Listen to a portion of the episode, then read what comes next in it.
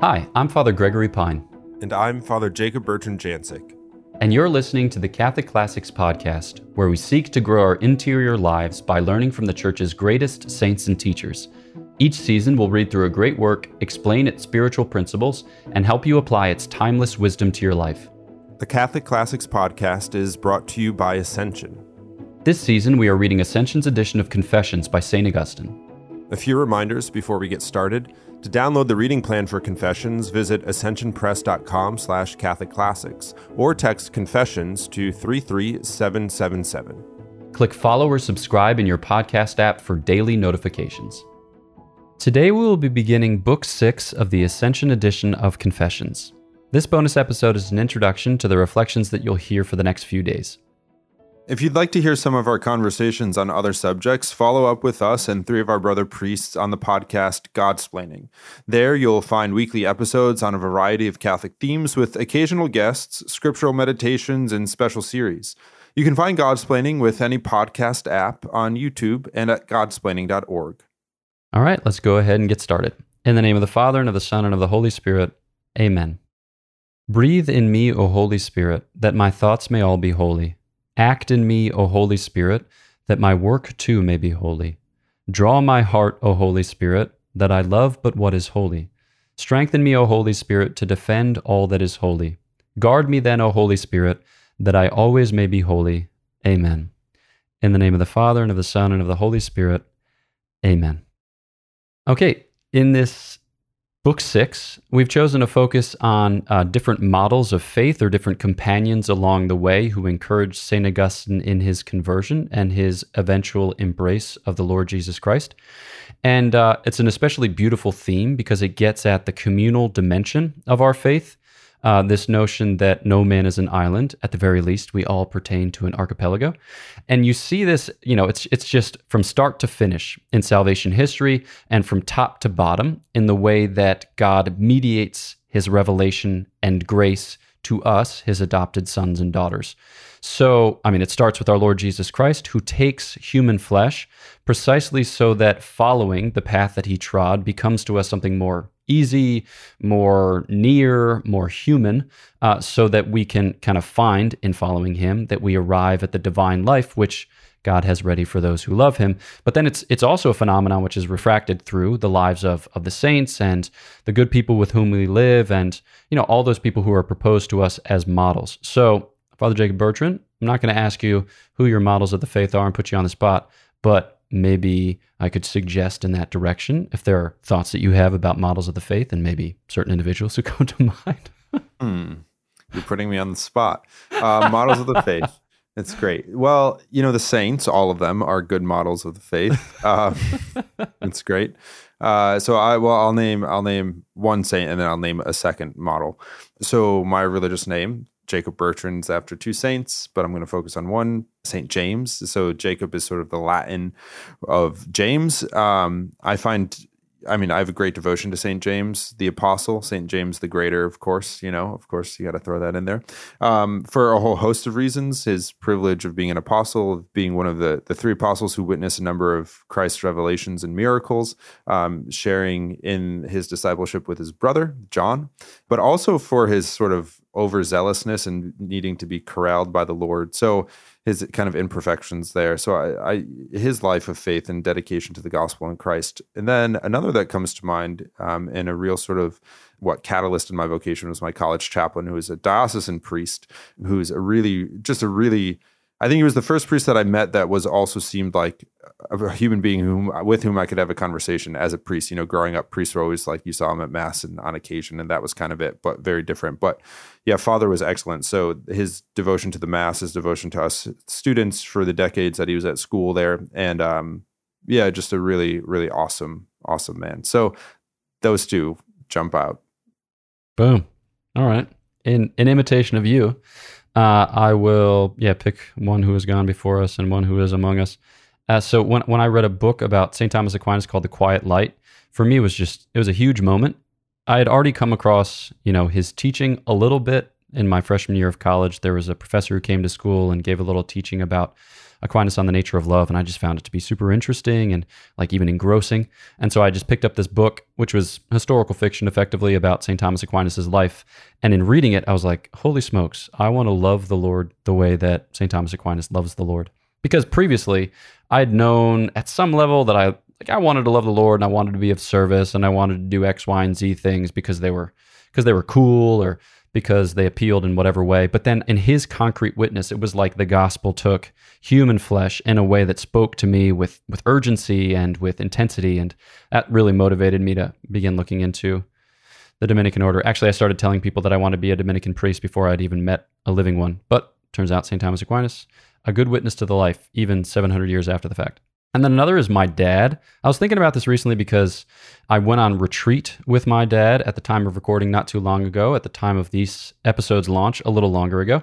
But I, I, just, yeah, it was an occasion for me to reflect on how much my dad has given me. Like my dad has given me everything. You know, he gave me my life, but he also gave me the faith. He has given me the faith in a really profound way. And I just love the simplicity of his faith. He's just kind of a show up type fella. Um, you know, he'll talk about what he's thinking and what he's feeling on occasion, but for the most part, it's simply by way of invitation. Like, do you want to go to confession? I was going to bop over to the church, or uh, you know, he'd address to the family. Do you want to pray the rosary? The answer to that was always yes, because there was no other option. Um, or you know, like in the context of the parish and making invitations to men's group or to go on pilgrimage to an Marian apparition shrine. Um, Medjugorje was a big part of the family apostolate, but like just just a man of invitations, a man of simple fidelity, and as a result of which, a man of simple joy in his Christian life. And it's just like it's in those concrete witnesses that I draw strength and I draw encouragement to live my own Christian life, you know, as as well as I know how. So in this particular section of the Confessions, we're going to hear about people who encouraged St. Augustine, who taught St. Augustine, who accompanied St. Augustine, or even followed St. Augustine along the way, but the people who make up his life. So, St. Monica, St. Ambrose, St. Alipius being three big uh, contributors to the work of holiness, which is the sanctity of St. Augustine. So, I don't know if there's one or two or three or whatever that sticks out, but you have particular thoughts on the way that love uh, takes concrete shape here in, in Book Six. Um, do I? Yes, I do. Uh, to answer your question, uh, let's let's go chronologically in engagement. Does that work? Oh yeah. So I think the first of those three would probably be Saint Monica as far as chronological. I meant chronological in Saint Augustine's life. So being his mother, she would be first. So I mentioned earlier at some point uh, in one of the episodes that I had read the Confessions a while ago and then read parts, but rereading again for the second season, she she's surprising to me, you know, because she she seemed a lot more human and relatable uh, th- than she had in the past, or than like my imagination had, you know, because we can look at the way her her motivations, how she did things earlier on. We were talking about the way she sort of offered votive offerings at some of the shrines of the martyrs, was corrected by Saint Ambrose, um, but also like the way she in which she handled or encouraged or discouraged Augustine's marriage, or like marriage in general in Augustine Augustine's life, questions about his being baptized and these sort of, you know, um, she's a saint. She's holy. She's very holy, but she didn't always get it right in ways that other saints do. So it's it's reassuring. It's encouraging to me that somebody so great, you know, the mother of Saint Augustine, who who dedicated her life to her son's conversion, was also, yeah. I mean, she's she's a human being transformed by grace, not by her own power. So I think that's pretty. That's just incredible to me. So. Yeah, and and it's fascinating too because throughout the course of this book, uh, which traces St. Augustine's journey through the death of his mother, spoiler alert, um, we see him, on the one hand, exercise a great filial piety. You know, so it's clear that he loves his mother. It's clear that he wants to honor and respect his mother, and he wants to do justice to her good name and her good reputation.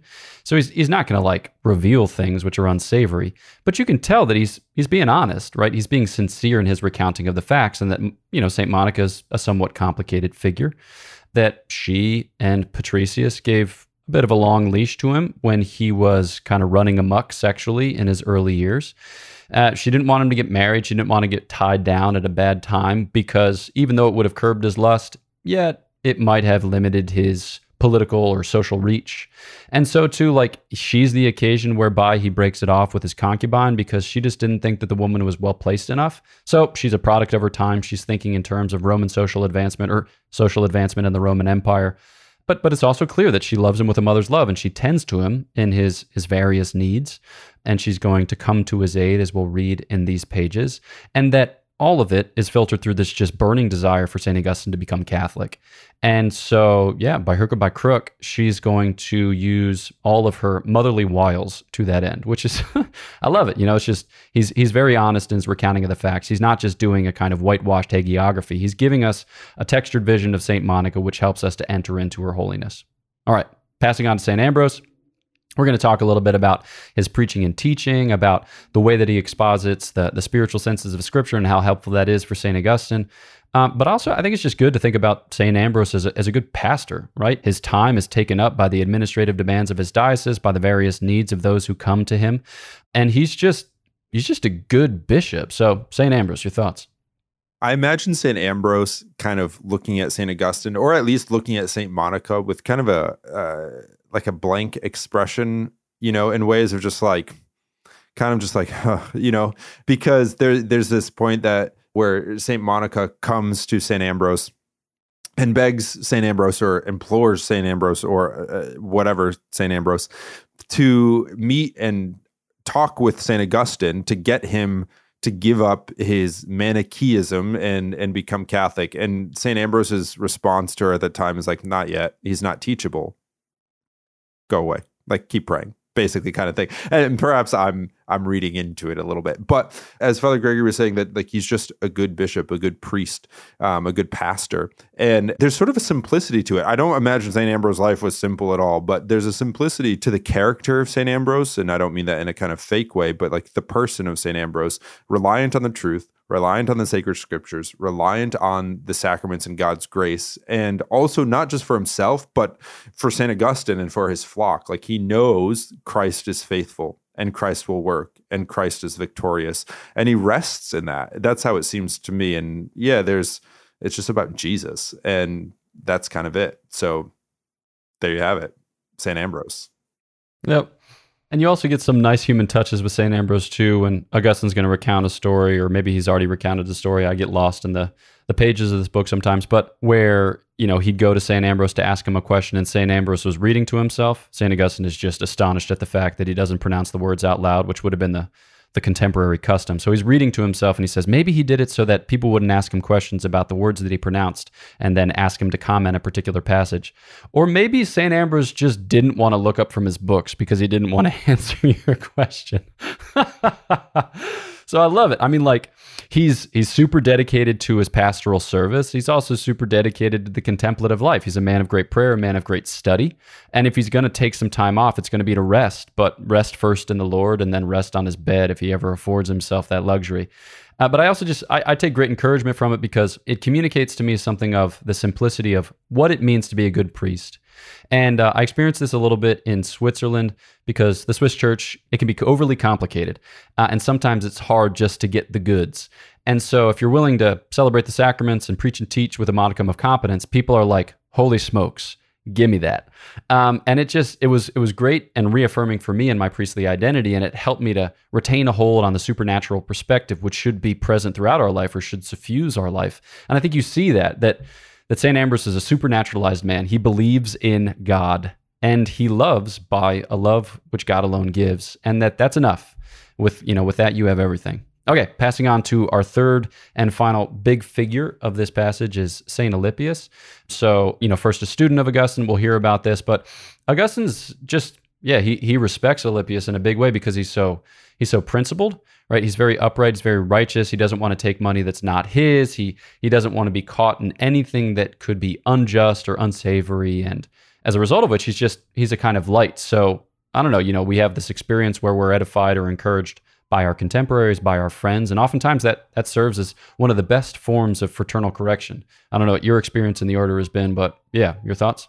Yeah, certainly with being in a religious community and entering and living the life with peers, there's that sort of call to excellence coming through that way, if that makes sense. And I think, you know, at the top of this episode, Father Gregory and I both recounted people in our lives who witness and bore witness to the faith in different ways.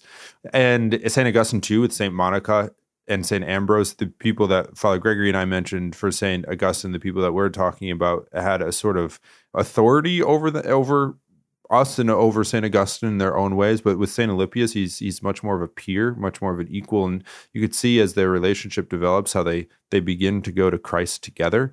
And yeah, some it's not always being you know led by someone ahead or by someone of authority, but also you know I think of like with those with those people who are like you, and you know we can think of this uh, with our with our friends in the faith, with our peers in the faith, with our you know whether they're classmates or people at the parish or whomever. There's there's a real power to that uh, that that speaks and and exists on its own.